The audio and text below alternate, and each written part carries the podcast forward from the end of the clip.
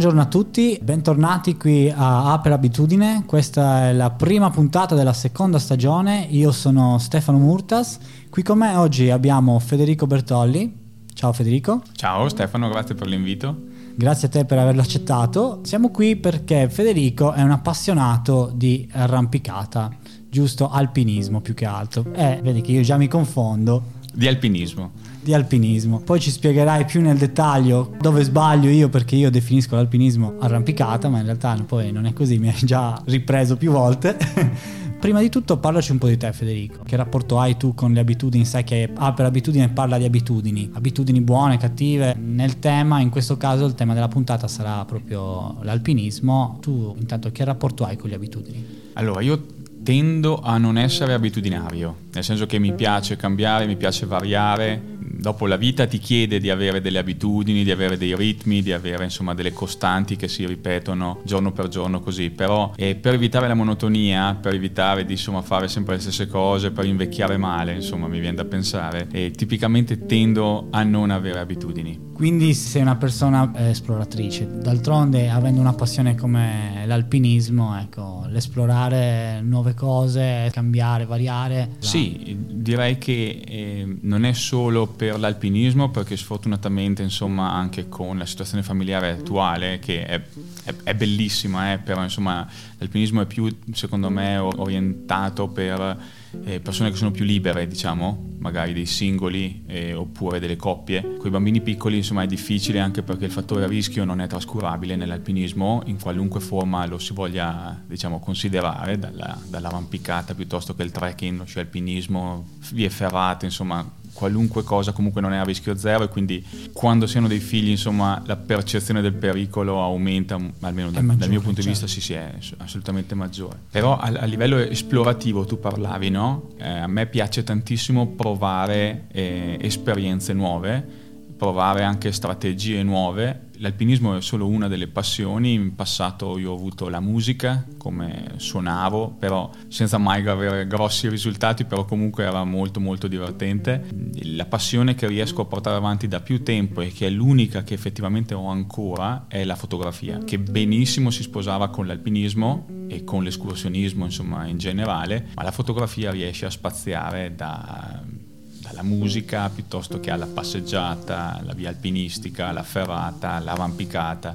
Ogni occasione è buona per fare una foto, quindi quella è proprio la vera passione trasversale che direi di Interessantissimo, magari potremmo fare anche una puntata sulla fotografia sempre con te ospite, che ne dici? Se non ti annoio. Assolutamente no, eh. anzi piace scoprire cose nuove, anche se poi in realtà oggi stiamo parlando di alpinismo, ma io soffro tantissimo di vertigini, non, non riesco proprio a guardare l'altezza. Ma attenzione, tu hai le vertigini o hai paura dell'altezza? Perché sono cose molto molto diverse, cioè la vertigine eh no, te lo dico perché io sì. non ho vertigini, ma io ho paura dell'altezza. Ok, Quindi, comunque fai alpinismo. Eh, sì. Eh. Okay. Sì, sì, sì, nel senso che ho paura dell'altezza, ma intesa come se non mi sento sicuro ho paura dell'altezza, mm. perché come sempre è anche una mm, questione di preparazione, una questione di fiducia con i tuoi compagni, perché l'alpinismo eh, può essere fatto in maniera solitaria, ma è estremamente rischioso, è sempre meglio farlo con uno o due compagni con, eh, con cui condividere insomma, l'esperienza, anche perché in caso di pericolo insomma e ci si può aiutare, no? Certo. Però la, le vertigini sono una, un qualcosa che ti impediscono di continuare. Le vertigini si manifestano come mm, ansia, come perdita di equilibrio, come incapacità proprio di, di muoverti, come ti sembra di cadere. Sì, sì. Invece la paura dell'altezza è più una paura della posizione dove sei, ma sei perfettamente lucido. Quando okay. hai le vertigini non sei lucido. Allora posso affermare di, essere, di avere le vertigini perché io eh, già solo guardando i video, ah, delle, okay. sai che ci sono quei video su, sui social delle persone che vanno lì a scalare i grattacieli, io mi sento male, cioè proprio non riesco a guardarlo. Quindi allora posso affermare di, di, di, soffrire di vertigini. Ma raccontaci un po', Federico, cosa ti ha portato a questa passione? È un qualcosa che, mm, che, deriva dal fatto che siamo qua in Trentino, quindi probabilmente anche per quello? Ma assolutamente sì, te, assolutamente sì. Trasmesso dai genitori? Da mio padre. Da tuo padre. Mio padre mi ha trasmesso tre passioni. La prima è la fotografia e anche se l'avevo un po' trascurata inizialmente, anche perché per avere la passione della fotografia servono un sacco di soldi che a vent'anni non avevo, certo. invece per l'alpinismo eh, mio padre era uno sci alpinista favoloso, cioè lui, per lui l'alpinismo era lo sci alpinismo, sì, le, d'accordo le escursioni, le camminate, ma non, non vedeva l'ora che nevicasse, insomma. Quindi tutto ciò che era neve, sci ai piedi e via. Quindi il, mio padre è stato fondamentale, che diciamo, ci ha influenzato tantissimo sia, sia, io che mio fratello, insomma, lo sci alpinismo è alla base del, della nostra passione per la montagna, appunto arrivata da mio padre. E il fatto di abitare in montagna, perché oltre che essere in Trentino, io abito in un paesino di 800 metri, proprio alle pendici del Valdo, questo ha aiutato. Per dire, quando ho comprato casa nuova, nel 2010 ormai, e una delle caratteristiche che più apprezzavo i primi anni, che non c'erano figli, era il fatto di poter partire dal garage di casa con, gli sci ai piedi. Wow, favoloso, cioè insomma per te era, era eh, idilliaco, no? Eh, Vai, sì. sì, libertà. Eh, esatto, esatto, anche perché a, a, differenza dell'estate dove fai, che ne so, un, un'escursione, no?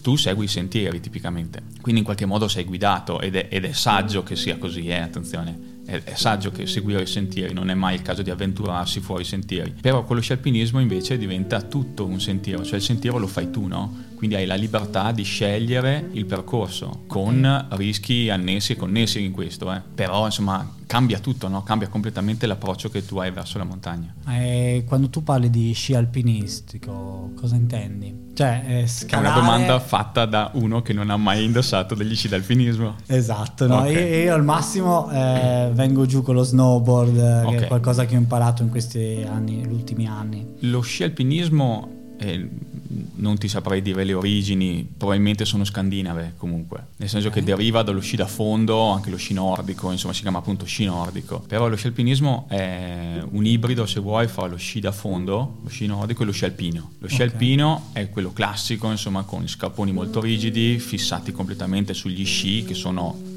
degli sci da velocità, diciamo così, la salita la fai con una funivia, con una seggiovia e quindi tu ti occupi esclusivamente dell'aspetto discesistico. Mentre con lo sci d'alpinismo tu, eh, caro mio, ti prendi il tuo zainetto, ti prendi il tuo panino, fai una fatica, diciamo, notevole, parti dal fondovalle e sali verso dove vuoi. E risali insomma. tutta la montagna. Risali la montagna, certo. Cioè, più di mille metri di risalita. Sì, sì. Io sono arrivato a fare anche più di 2000-2200 metri di dislivello in salita. E si riesce in quanto tempo? Eh, dipende dalle gambe, dipende dal cuore, dipende dalla voglia che hai di farlo, insomma. Però ai tempi d'oro, e io mi ricordo che la, dalla Val di Genova in invernale siamo saliti fin quasi alla, alla cima della, della Presanella. Quindi insomma... Okay non mi ricordo esattamente le quote esatte, ma avevamo superato i 2200 metri di dislivello in um, ehm, 6-7 ore insomma, di, di, risalita. E poi ripaga tutta questa fatica la discesa, immagino, perché... Allora, in parte, ripaga la, la, la, fatica della salita, il fatto di essere magari da soli, in due, tre persone eh, immersi nella natura più incontaminata, ripaga il panorama che ti dà se la giornata insomma, lo merita quando sei a 3000, 3200, 3003, insomma se riesci ad arrivare abbastanza in alto per vederti insomma, e goderti il panorama che in inverno tipicamente è molto più nitido, molto, c'è molta meno umidità nell'aria, quindi riesci a vedere anche molto più lontano. È il fotografo che parla in questo momento. Sì, infatti, sì. E, si notava. E, e, dopo, e dopo ovviamente la discesa. Però bisognerebbe stare attenti, cosa che da ragazzi tipicamente non si fa, a non sfiancarsi troppo nella salita, perché altrimenti poi sei cotto e in discesa insomma non te la godi così tanto e c'è anche il rischio di farsi del male. Perché, perché poi non ti reggono le gambe. Non ti reggono le gambe, poi devi essere molto reattivo perché un conto è scendere su una pista battuta da un gatto, un conto è scendere su una pista, diciamo, di neve fresca dove puoi trovare qualunque tipo di condizione. Cioè, ah, perché poi si, si, scende sulla fresca? Si scende in fresca, non si scende mai sulla traccia battuta perché i prati vergini, no? Insomma, sono... Certo sono la cosa più bella da, da, affrontare, però potresti trovare neve pesante, neve molto leggera, neve con la crosta che è la più pericolosa. Insomma, io ho avuto amici che si sono fatti veramente male a, a prendere con leggerezza una discesa dopo magari una, una, una, salita estenuante. La tua descrizione è molto accurata e eh, che trasmette passione mi, mi, fa venire la voglia a me di provarlo, anche se poi io sono sempre restio al, alla fatica. Allora, al, al, diciamo che provare non fa mai male, l'importante è provare con cognizione e provare con qualcuno che sappia dove andare, come andare e sappia anche le condizioni dei suoi compagni, perché più di una volta si sente no, la montagna assassina, no? valanghe, così hanno ucciso gli alpinisti, così. Io sono più dell'idea, scusa, è la, diciamo, l'espressione colorita, alpinisti pirli, nel senso tu devi fare, devi prepararti i tuoi, i tuoi percorsi in base alle tue capacità, alle tue competenze, ma non solo sciistiche, ma anche meteorologiche, ma anche, come posso dire, geografiche devi riuscire a certo. leggere una mappa, devi riuscire a leggere una, una, bussola, devi capire come può cambiare il tempo. Quando vai a fare cose soprattutto molto impegnative, non sto parlando diciamo del, dell'uscita che ne so in Bondone, dove prima che i gatti battano la pista tu vai su e poi scendi insomma da una strada più o meno guidata. Però per dire, quando inizi a fare che ne so, anche una semplice cima d'asta, una delle ultime che, che, abbiamo fatto, e ormai qualche anno fa. Ero molto allenato, avevo molta esperienza già all'epoca, perché avevo più di 10-12 anni insomma, di esperienza in alpinismo in generale, ma anche sci alpinismo avevamo un gruppo di 5-6 persone e stavamo andando veramente forte anche in su perché ovviamente noi veniamo da una... eravamo tutti atleti di sci nordico che si sono diciamo votati poi allo sci alpinismo, no? poi crescendo. Okay, okay. E, e, quindi l'aspetto competitivo nella salita eh, c'è poco da fare ma è sempre presente no?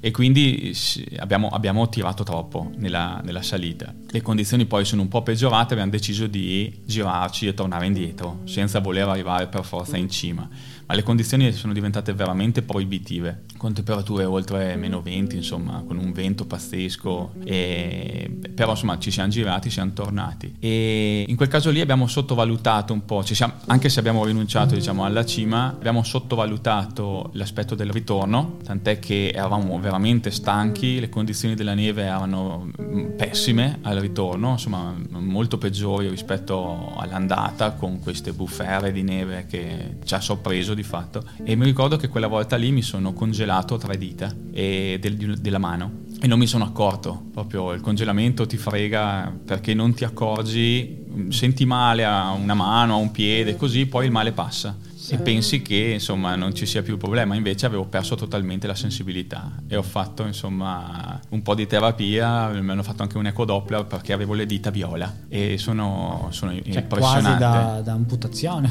No per fortuna no per fortuna no perché era uno stadio veramente iniziale ah, però fossi stato in giro due giorni in quelle condizioni lì cosa che con lo sci alpinismo puoi fare insomma abbastanza tranquillamente sì. andando appoggiandoti a qualche rifugio a qualche bivacco insomma sarebbe potuto andare diversamente. Infatti molto spesso io vedo persone anche, ah, ripeto, io non sono nessuno eh, per carità, però penso di metterci testa in quello che faccio e vedo delle persone che invece si lanciano, sono magari fisicamente molto dotate, magari sono ex atleti oppure corridori soprattutto e sono abituati a, a risolvere tutto con, uh, con, il fisico. Senza cognizione di causa. Senza cioè cognizione di causa. E infatti magari hanno anche la possibilità di comprarsi attrezzatura all'avanguardia, quindi l'ultimo grido in fatto di, sia di moda che di tecnica che di tecnologia, però in quel caso lì allora sì, potresti rischiare. Potresti rischiare perché non ti accorgi del costone di neve, non ti accorgi che può diventare valanga, non ti accorgi della cresta di neve dove magari tu stai sciando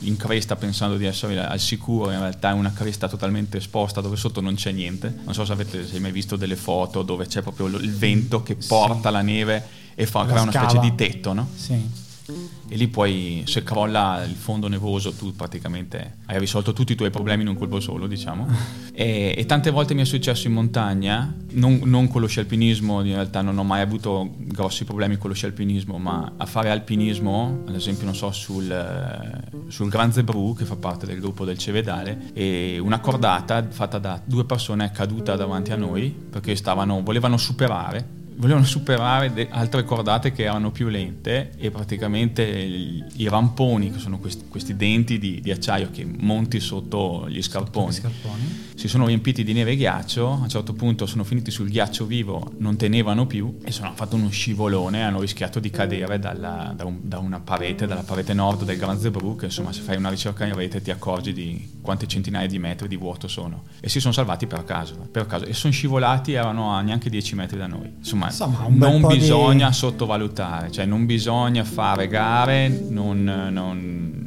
l'alpinismo deve essere vissuto come sport e non come, come competizione. Quindi bisogna... Eh, Ovviamente star, questo è il mio attenti, punto di vista. Eh. Ovviamente c'è, son, c'è, sempre poi le, l'estremità, il lato opposto, quelle persone che cercano più adrenalina. Ah sì, sì, sì, sì. sì. Ah, no, ma ci sono anche gare, tipo viene da pensare la mezza lama. La mezza lama è una gara estremamente impegnativa di, di scialpinismo. È una gara di scialpinismo fatta diciamo nel gruppo del Cervino e così. Mm. E ci sono più di 4.000 metri di dislivello livello, a forza di salire e scendere e così. E lì si perde, ripeto, è un mio punto di vista, si perde la bellezza della montagna, perché quando uno va in montagna, secondo me dovrebbe cercare un po' anche la serenità, la tranquillità. Cioè, già abbiamo delle settimane, dei mesi o degli anni dove corriamo dalla mattina alla sera. Almeno quando andiamo in montagna andiamoci con un po' di tranquillità, no? Deve essere un relax in qualche modo. Certo, anche perché la montagna porta un po' a evadere da questa società tanto esatto. caotica quindi lì ti permette di staccare si, no? Si, si e, e se tu invece continui dopo è una scelta eh? è una scelta va bene allora intanto grazie per questa introduzione molto dettagliata siamo anche oltre il tempo del, della nostra prima parte ma è stato molto appassionante mi sono appassionato anch'io e quindi siamo andati oltre magari lanciamo due canzoni in un'unica volta. Sai che qui ad A per abitudine siamo abituati a far lanciare ai nostri ospiti le loro canzoni preferite, quelle più abitudinarie che ascoltano più spesso. Già che ormai siamo a quasi 20 minuti, ti chiederei di lanciarli tutte e due, le ascoltiamo tutte e due insieme. Quindi. Ok, la, la prima che ho scelto è Life is a Highway, presa direttamente dal film Cars, perché un'altra delle passioni che ho, che si sposa perfettamente con la fotografia, è il viaggio. E viaggio. quindi eh, il viaggio in macchina, il viaggio... Beh, si sposa anche con l'alpinismo. Si sposa con, con la voglia di andare, con la voglia di scoprire, con la voglia appunto di esplorare, come dicevamo prima, no? Sì. E quindi Life is a Highway. Bene, allora Life is a Highway dei Rascal Flats, giusto? Esatto. Allora, buon ascolto a tutti e poi magari torniamo per una due o tre chiacchiere di un minuto e poi lanciamo anche la seconda. Bene, buon ascolto.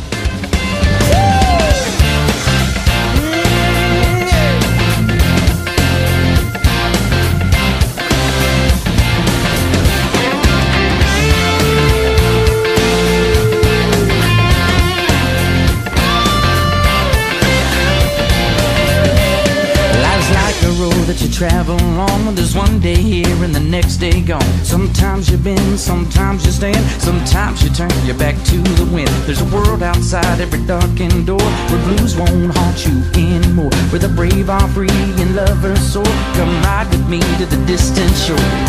We won't hesitate to break down the garden gate.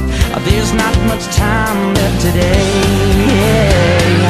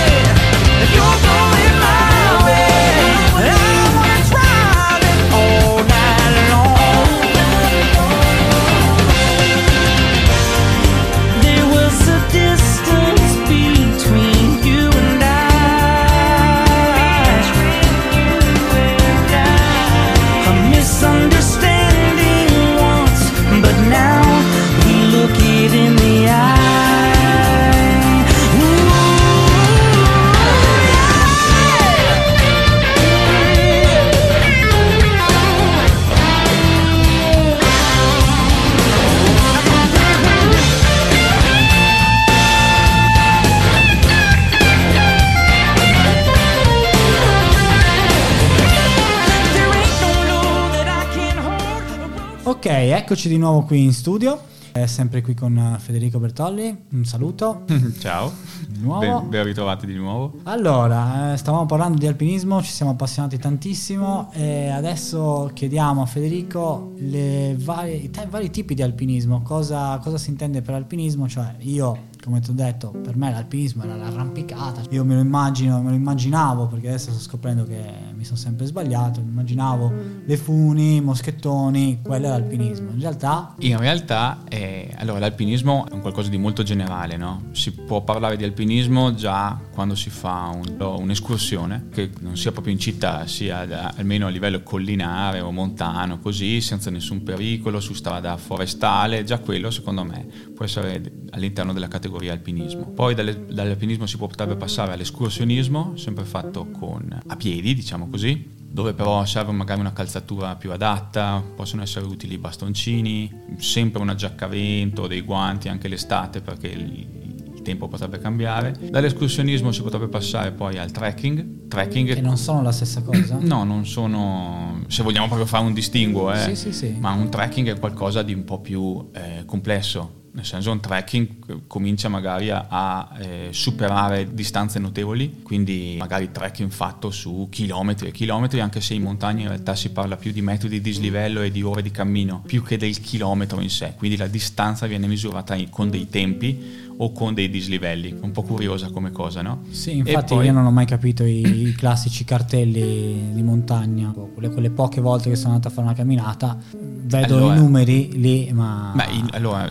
i numeri, ci sono due numeri, tipicamente sui, sulla cartellonistica SAT, che insomma è stata presa anche poi dal CAI sul resto d'Italia. Tu sai che la SAT, Società Alpinisti Tridentini, è una cosa sì. specifica per, per, il Trentino, per il Trentino. No? Comunque il numero, c'è il numero di sentiero, che non te ne fai assolutamente niente se se non hai una mappa topografica con il tracciato di quel sentiero, perché poi tu segui quel sentiero, però insomma se c'è un bivio e così è segnato male, magari non riesci a mantenerlo quel sentiero, quindi è sempre fondamentale avere una mappa e saperla leggere. L'altro numero che ci sono su questi cartelli tipicamente è una stima del tempo. La stima del tempo è fatta sui metodi di dislivello, tipicamente, e, qualcuno diciamo che ha provato quel sentiero prima di te e camminando a un passo molto molto blando, insomma, ti dà una, una, stima superiore del tempo, non ti dà mai il tempo dell'atleta, ma neanche di quello che va piano piano, piano insomma, ti dà proprio un tempo blando. Quindi quella è, diciamo, quei numeri che vedi sul, sulla cartellonistica tipica, insomma, bianca e rossa del, della SAT. Poi dal trekking potrebbe esserci anche diventare complesso, quindi richiedere dell'attrezzatura, ovvero potrebbe essere richiesto l'uso di un'imbragatura ad esempio un sentiero attrezzato è un trekking con all'interno eh, magari dei cordini di acciaio ancorati alla roccia dove tu devi eh, banalmente anche solo appoggiarti con la mano, quindi devi sì. stare attento, quello è un diciamo, sentiero attrezzato. Poi potrebbe diventare una via ferrata, la via ferrata okay. e qua cominciano le difficoltà vere, nel senso che bisogna stare molto attenti se ci sono tratti di via ferrata quando si decide di andare a fare un'escursione complessa, insomma. Le ferrate sono degli strapiombi? Fer- no, no, non è detto che siano strapiombi. Eh, okay. Le ferrate sono delle vie attrezzate dove c'è un cordino di acciaio stabile lungo tutto il percorso e dove tu però è necessario che indossi un caschetto perché potrebbero cadere dei sassi dall'alto e devi avere magari dei guantini per evitare di rovinarti le mani, insomma, e distruggerti la pelle sul, su, facendo correre la mano su questo cordino dove inizi a mettere le mani anche per terra per darti una mano magari su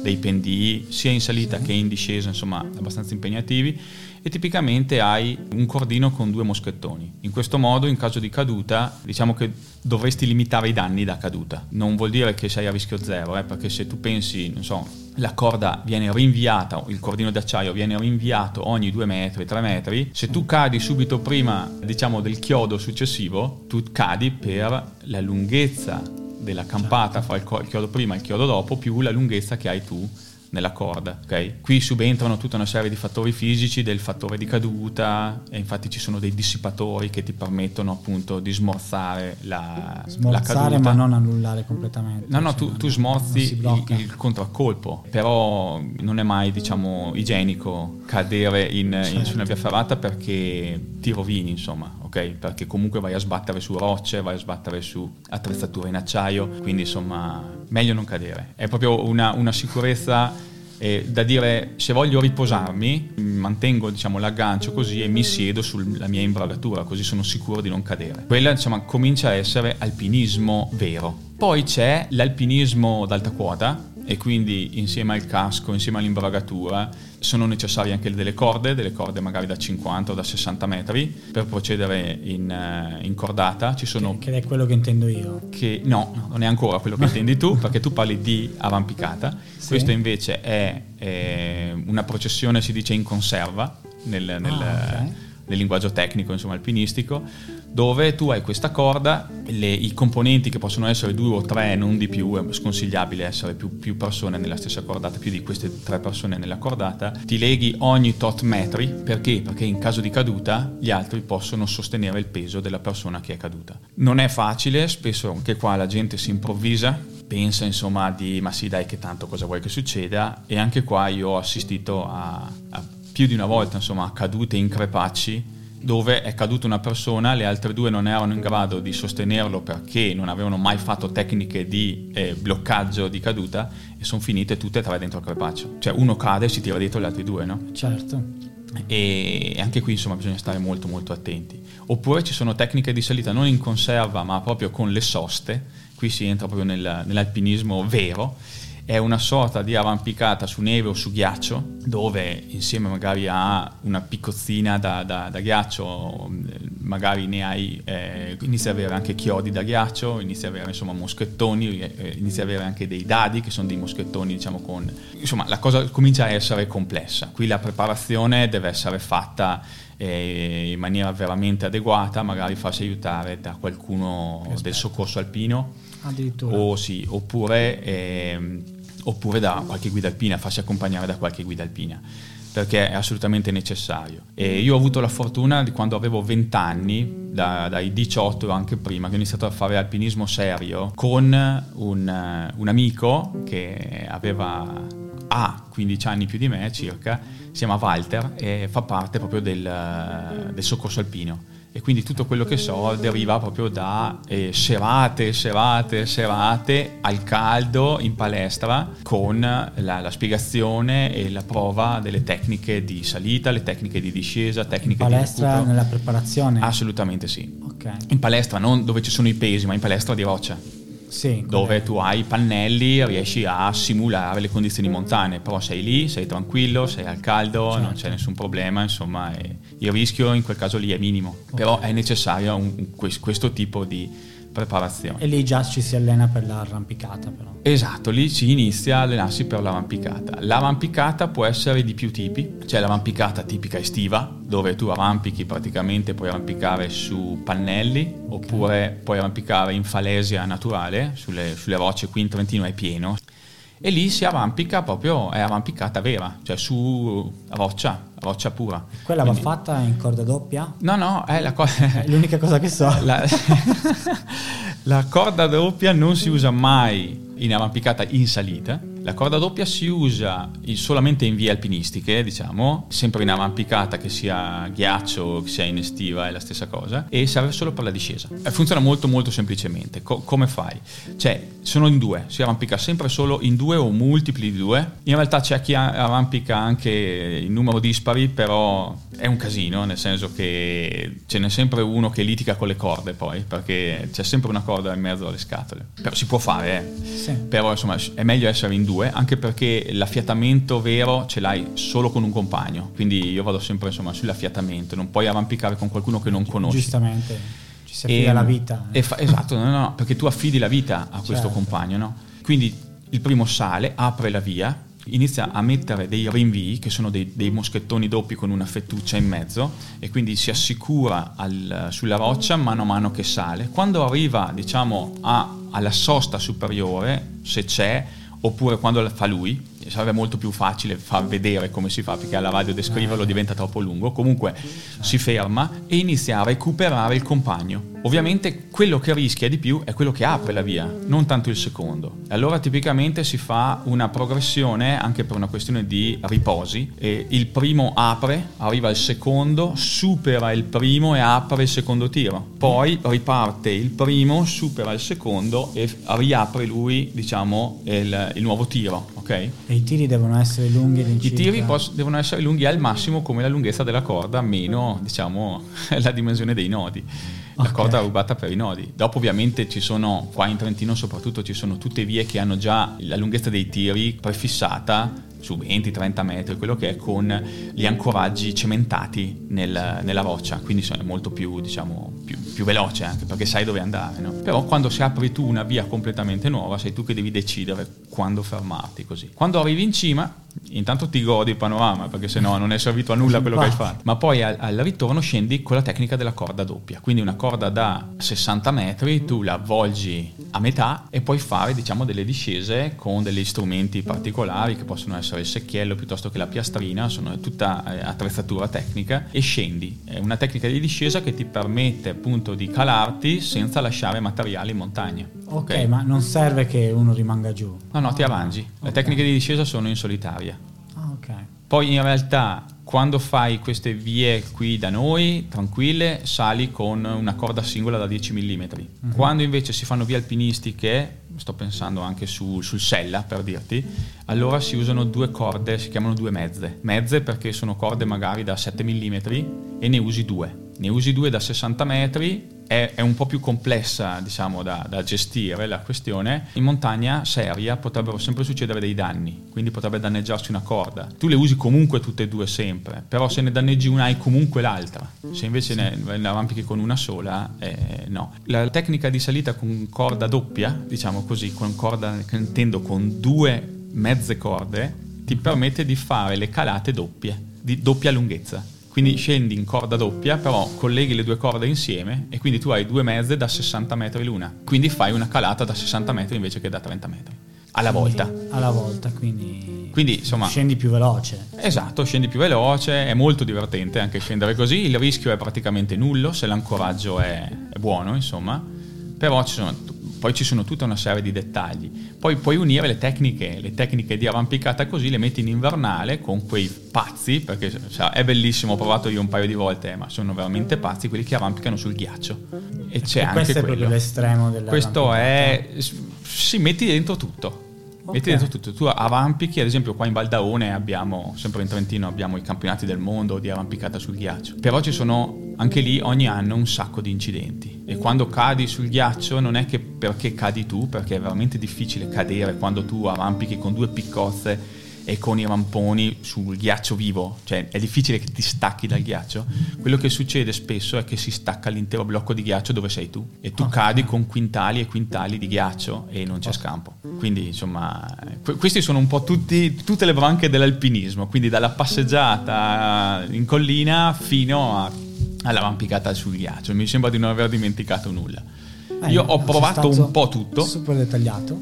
E il tuo preferito, eh? Il mio preferito è l'arrampicata non sul ghiaccio, però la, la, diciamo la, la scalata in, in, invernale, ad esempio, non so, quelle più belle che abbiamo fatto sono state sul Cervino, okay. dove metti dentro un po' di tutto. C'è l'avvicinamento certo. che è escursionismo, poi diventa trekking, poi diventa trekking con attrezzature, poi quando inizi a essere sopra sul Cervino, sto pensando ai 4200 metri del intorno ai 4.000 metri del, del, bivacco, poi da lì in poi diventa proprio arrampicata. Arrampicata oltre i 4.000 metri, insomma. E usi le piccozze? Eh, no. no. no, perché se usi le piccozze, cioè io non sono all'altezza di usare le piccozze su una montagna come il Cervino, non so se c'è chi lo faccia, comunque siamo, siamo tornati indietro più di una volta dal Cervino perché le condizioni erano improponibili però insomma si, si tende a, a, salire proprio come se fosse un'arrampicata in palestra e naturale però hai lo zaino che pesa un sacco, hai gli scarponi, hai i guanti e devi portarti via insomma corde, no corde, insomma è abbastanza complessa la faccenda, però se fatta con, eh, con testa è da veramente soddisfazione. Eh, posso immaginare. Allora, eh, grazie per averci spiegato tutte, tutte le varie sfaccettature del, dell'alpinismo, che io sinceramente non conoscevo, si limitavano a una le mie conoscenze. Adesso è il momento della seconda canzone. Qual è la La seconda canzone che ho scelto è Mica Van Gogh, Caparezza ovviamente, sì. che fa capire un po', no? È, è bella perché anche se a, a, tratti insomma la canzone è molto esagerata e anche molto pesante se uno sta lì a guardare eh, l'esatto significato, no? Però fa capire con che superficialità spesso le persone affrontano i problemi oppure le situazioni in cui si trovano. E quando uno affronta una situazione eh, con superficialità aumenta tantissimo il rischio, il rischio di farsi male. I problemi di... sono dietro l'angolo. Ah sì, sì, assolutamente. Certo. Allora ci ascoltiamo Caparezza con Mica Van Gogh e buon ascolto a tutti.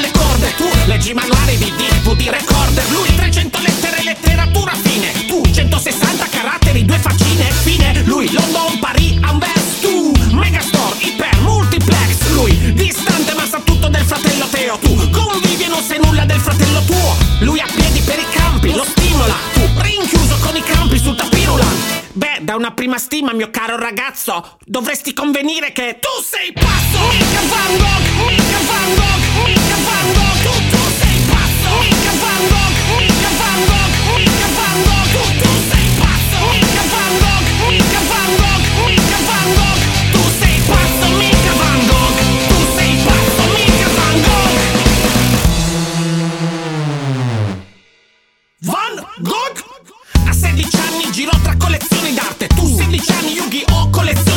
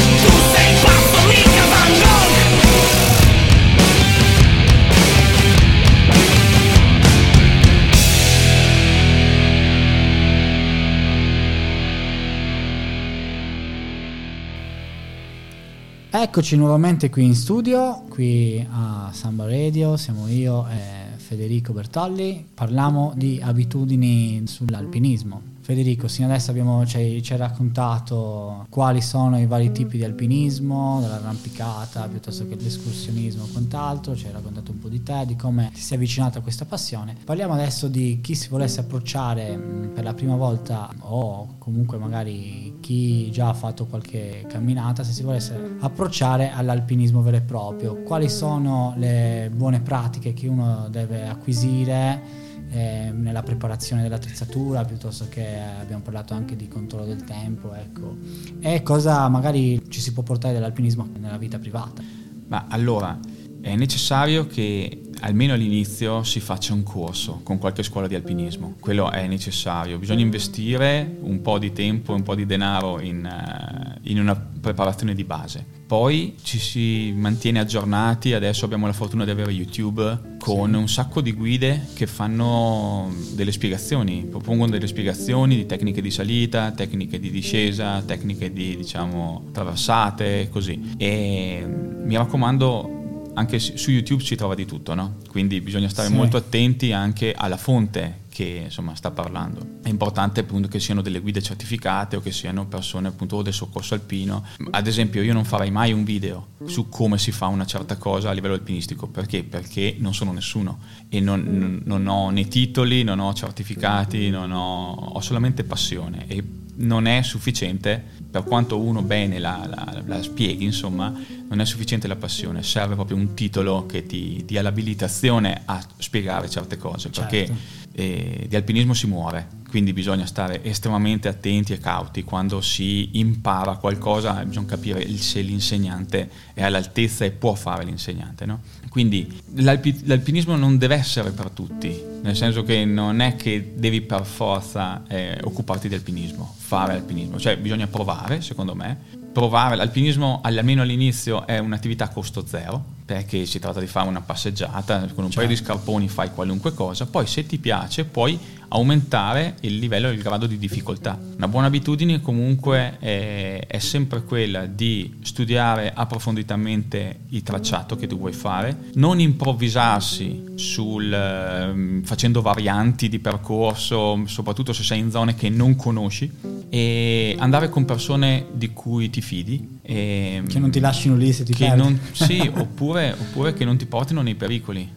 Certo. Okay? Quindi è, è, già successo, insomma, ben più di una volta, insomma, è inutile stare qua a ripetersi. Comunque, dai che andiamo a fare la gita là, eh, c'è il sentiero. C'è il sentiero, ma poi c'è il bivio, ah ma questa è una scorciatoia, dai, tutti di qua, e poi chissà dove si va a finire. E, e in Trentino ti va bene che chiami il soccorso alpino, però non funziona sempre così. Eh. Ma, magari arrivi a trovarti in una situazione dove il telefono non prende, dove cambia il tempo, la, la notte va sotto zero, così, insomma, non è mai piacevole trovarsi qua. Quindi quindi come abitudine proprio è necessario prepararsi adeguatamente, sia psicologicamente che proprio tecnicamente e fisicamente. Quindi non ci si può improvvisare a fare un tracciato che chieda magari 2000 metri di dislivello, 10 ore di traversata con le gambe da ufficio, mi viene da dire, no? Certo. Cioè tu devi avere una preparazione anche atletica, insomma, adeguata allo sforzo che hai in mente di fare. Quindi anche un po' di palestra preventiva è necessaria, oltre che il corso di formazione. Sì, assolutamente Assolutamente sì, ma il miglior modo per fare palestra è non tanto chiudersi in una palestra, dal mio punto di vista sempre, ma fare attività escursionistiche leggere, sempre più diciamo cariche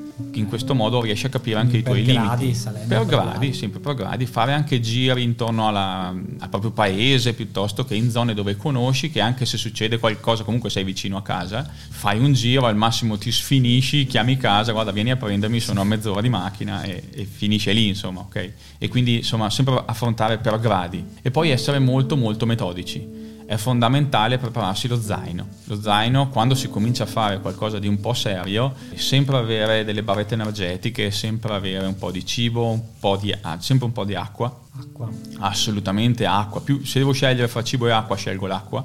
Certo. Perché la disidratazione in, in montagna è, è terribile. E niente, insomma, queste sono le abitudini principali. Poi se si fa alpinismo con attrezzatura, sì. è necessario controllare non il giorno prima dell'escursione o peggio il giorno stesso dell'escursione come è messa la tua attrezzatura, però mantenerla monitorata continuamente. E... La corda quanto, allora, quanto tutto... spesso va controllata? Ah no, la corda ogni volta. Ogni volta. Ogni, assolutamente ogni volta. Poi la, la normativa europea chiede di sostituire interamente l'intera attrezzatura ogni 5 anni. Ok, a prescindere. A prescindere. Poi io capisco che sia una spesa eh, notevole, eh. certo. però se vuoi essere sicuro devi mantenere insomma questi standard di sicurezza perché non puoi permetterti che una corda si rompa oppure un moschettone si apra. Eh, cioè, anche, i moschettoni vanno sostituiti ogni 5 anni. Eh, tu, tutta l'attrezzatura. E anche quelli vanno, vanno, controllati tutte le volte? Tutte le volte, assolutamente tutte le volte. Ah, assolutamente sì, quindi imbragatura. Parlo di alpinismo ovviamente insomma, ad alti livelli. Ad, alti live- ad, ad, alti livello, ad alto livello tecnico, certo. diciamo così. Perché anche fai, facendo l'escursione, che ne so, sul Monte Estivo, che arrivi su a 2000 metri, è una montagna tranquillissima e così, però in invernale tu non puoi avere, eh, non so, gli sci dove magari ti sia rovinata una lamina e non tiene più quella lamina, magari trovi una lastra di ghiaccio e nella discesa tu perdi il controllo e, e, e vai in derapata e vai a finire chissà dove. È facile farsi male anche diciamo in, in zone tranquille. Certo. Quindi una, bisogna una avere metodo. Una curiosità mia, la, la sciolina si mette nel, nello sci? allora, la sciolina sì, c'è chi la mette, c'è chi la mette, ma soprattutto per protezione dello sci, più che per farlo andare cioè, più veloce. Io mi immagino, non è controproducente, non ti porta in giù. No, ah, perché non abbiamo detto, eh, scusami, te l'ho trascurato questo dettaglio. Sì. E la risalita con gli sci d'alpinismo non avviene a sci nudo, sotto lo sci si monta una pelle, la classica pelle di foca che ti permette ah, lo scivolamento solamente in avanti. Ecco, Scusami, ecco. te l'ho trascurata perché è una cosa così ovvia, l'ho considerata in maniera così ovvia. Dico, ma come fa? Cioè, deve essere difficilissimo. sì, no. Ah, quindi c'è un grip. Sì, sotto. sì, sì, un grip totale, a meno che non ci siano delle condizioni di neve incredibili, però il grip è totale. Ok. okay. Diventa, diventa molto ah. difficile, molto tecnica la salita quando devi fare del, devi procedere su dei costoni molto ghiacciati e quindi non puoi tenere eh, gli sci completamente appoggiati. Ci sono i ramponi da sci anche, si chiamano ah. rampant e vanno, vanno, messi fra l'attacco e lo scarpone, che sono dei denti di, di acciaio sì. anche lì, che vanno a... Sono smontabili. Sì, assolutamente sì, che ti permettono appunto di creare grip laddove non c'è, no? Quindi sì. No, chiedo scusa per la mia ignoranza. No, no, ma hai fatto bene, nel senso che comunque le scioline servono per la protezione dello sci, insomma, perché, sì. ripeto, dal mio punto di vista e anche quelli con cui andavo io, non è importante la velocità. Certo. Lo sci alpinismo, da come lo viviamo noi, come lo vivo io, è più ricerca di libertà e di esplorazione. Quindi più ci metto, meglio è, insomma. Certo, giusto. a goderti il panorama e tutto. Esatto, esatto. Quindi, quindi, dimenticati tutte le scioline da, da, da Coppa del Mondo, insomma, da, da, pista. Certo. Ma eh, invece cosa porti a casa tua nella vita privata comunque de, de, dell'alpinismo, delle tue buone pratiche sull'alpinismo? Allora, nella vita privata, ma anche lavorativa, diciamo nella vita privata si porta intanto il rispetto per la montagna, no? Anche ai figli, adesso io ho due figli di 9 e di 11 anni e abbiamo iniziato da poco a fare arrampicata proprio e già da anni a fare escursionismo, comunque passeggiate, così, per fargli capire anche il bello nella fatica, però che viene, viene ripagata da un panorama, da una fotoricordo, da, un, da un'esperienza vissuta con amici, perché certo. è molto bello, anche i bambini si divertono tanto a camminare in compagnia, in gruppo, insomma, arrivare, fare la merenda e così, no? Però si lascia poi pulito, non si lasciano immondizie, insomma c'è il rispetto, si impara tanto il rispetto per l'ambiente. Eh, per la natura. E questo, e questo, è assolutamente importante. Dopo anche i figli, ma anche in, in famiglia, così insomma si impara proprio quello che dicevo prima del metodo. Non si fanno le cose a caso, non si fanno le cose improvvisando senza nessuna logica, senza nessuna... No, si può improvvisare un'uscita, perché no? Domani andiamo di là perfetto, abbiamo improvvisato un'uscita, sì. però abbiamo comunque già il metodo per prepararci al volo tutto quello che ci serve. Quindi non facciamo lo zaino a casaccio e poi scelgo una destinazione dopo aver fatto lo zaino. No, prima scelgo una destinazione anche a caso, l'importante è che sia alla mia portata e poi mi preparo col metodo che già ho, insomma, perché certo. l'ho sviluppato negli anni, per, quella, per quell'uscita fatta, diciamo, improvvisata. No? E un lo stesso che, che, si acquisisce nel tempo. Comunque. È un metodo che si acquisisce, basta, basta il buon senso. Con il buon senso, non è che poi, soprattutto facendo le cose per gradi, magari ti dimentichi a casa qualcosa, magari sbagli qualcosa così, però se tu fai, diciamo, delle escursioni per gradi, ti sei dimenticato la canottiera di ricambio. Una cosa stupida eh, vabbè, insomma, arrivi, sei sudato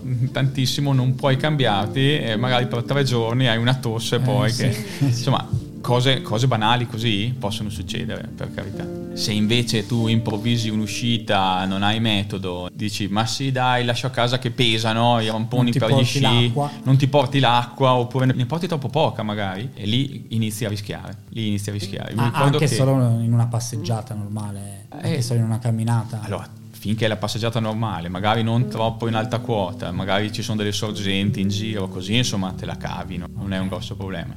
Però se cominci a fare qualcosa di lungo, di molto lungo, allora crei rischio, crei rischio. È anche stupido, no? Magari certo. per mezzo chilo in più nello zaino tu vai a, a creare rischio. Certo.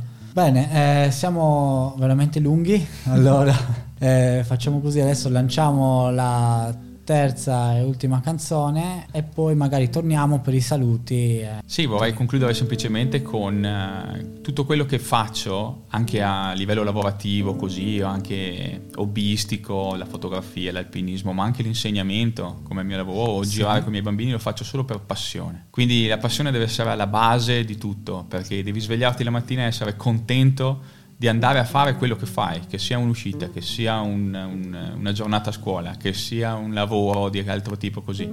La passione deve essere l'unica cosa che conta. Quella che ti guida. Non e ti infatti, esatto. E qui mi collego all'ultima fatica. canzone che ho scelto, che è Nothing Else Matter. Metallica. Metallica. Quindi se c'è la passione, tutto il resto non conta. Ok, allora buon ascolto a tutti e ci sentiamo tra poco per i saluti finali.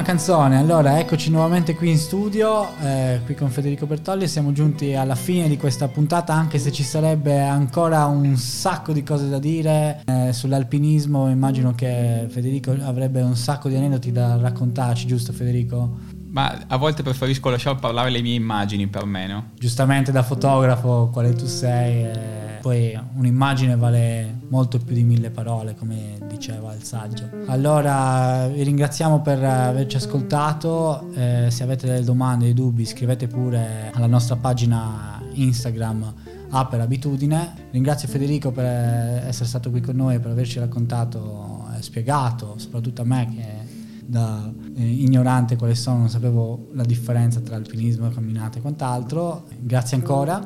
No, no, grazie a te soprattutto per questa esperienza nuova, no? Quindi eh, per me è stata totalmente un qualcosa di, di, di nuovo, di interessante, di, quindi andiamo avanti con l'idea dell'esplorazione, no? Assolutamente sì, sono contento che, che, ti sia piaciuto. Se poi magari vuoi fare lo step in più, magari possiamo pensare di fare una nuova puntata oppure vieni qua e facciamo un programma radiofonico insieme. Che dici?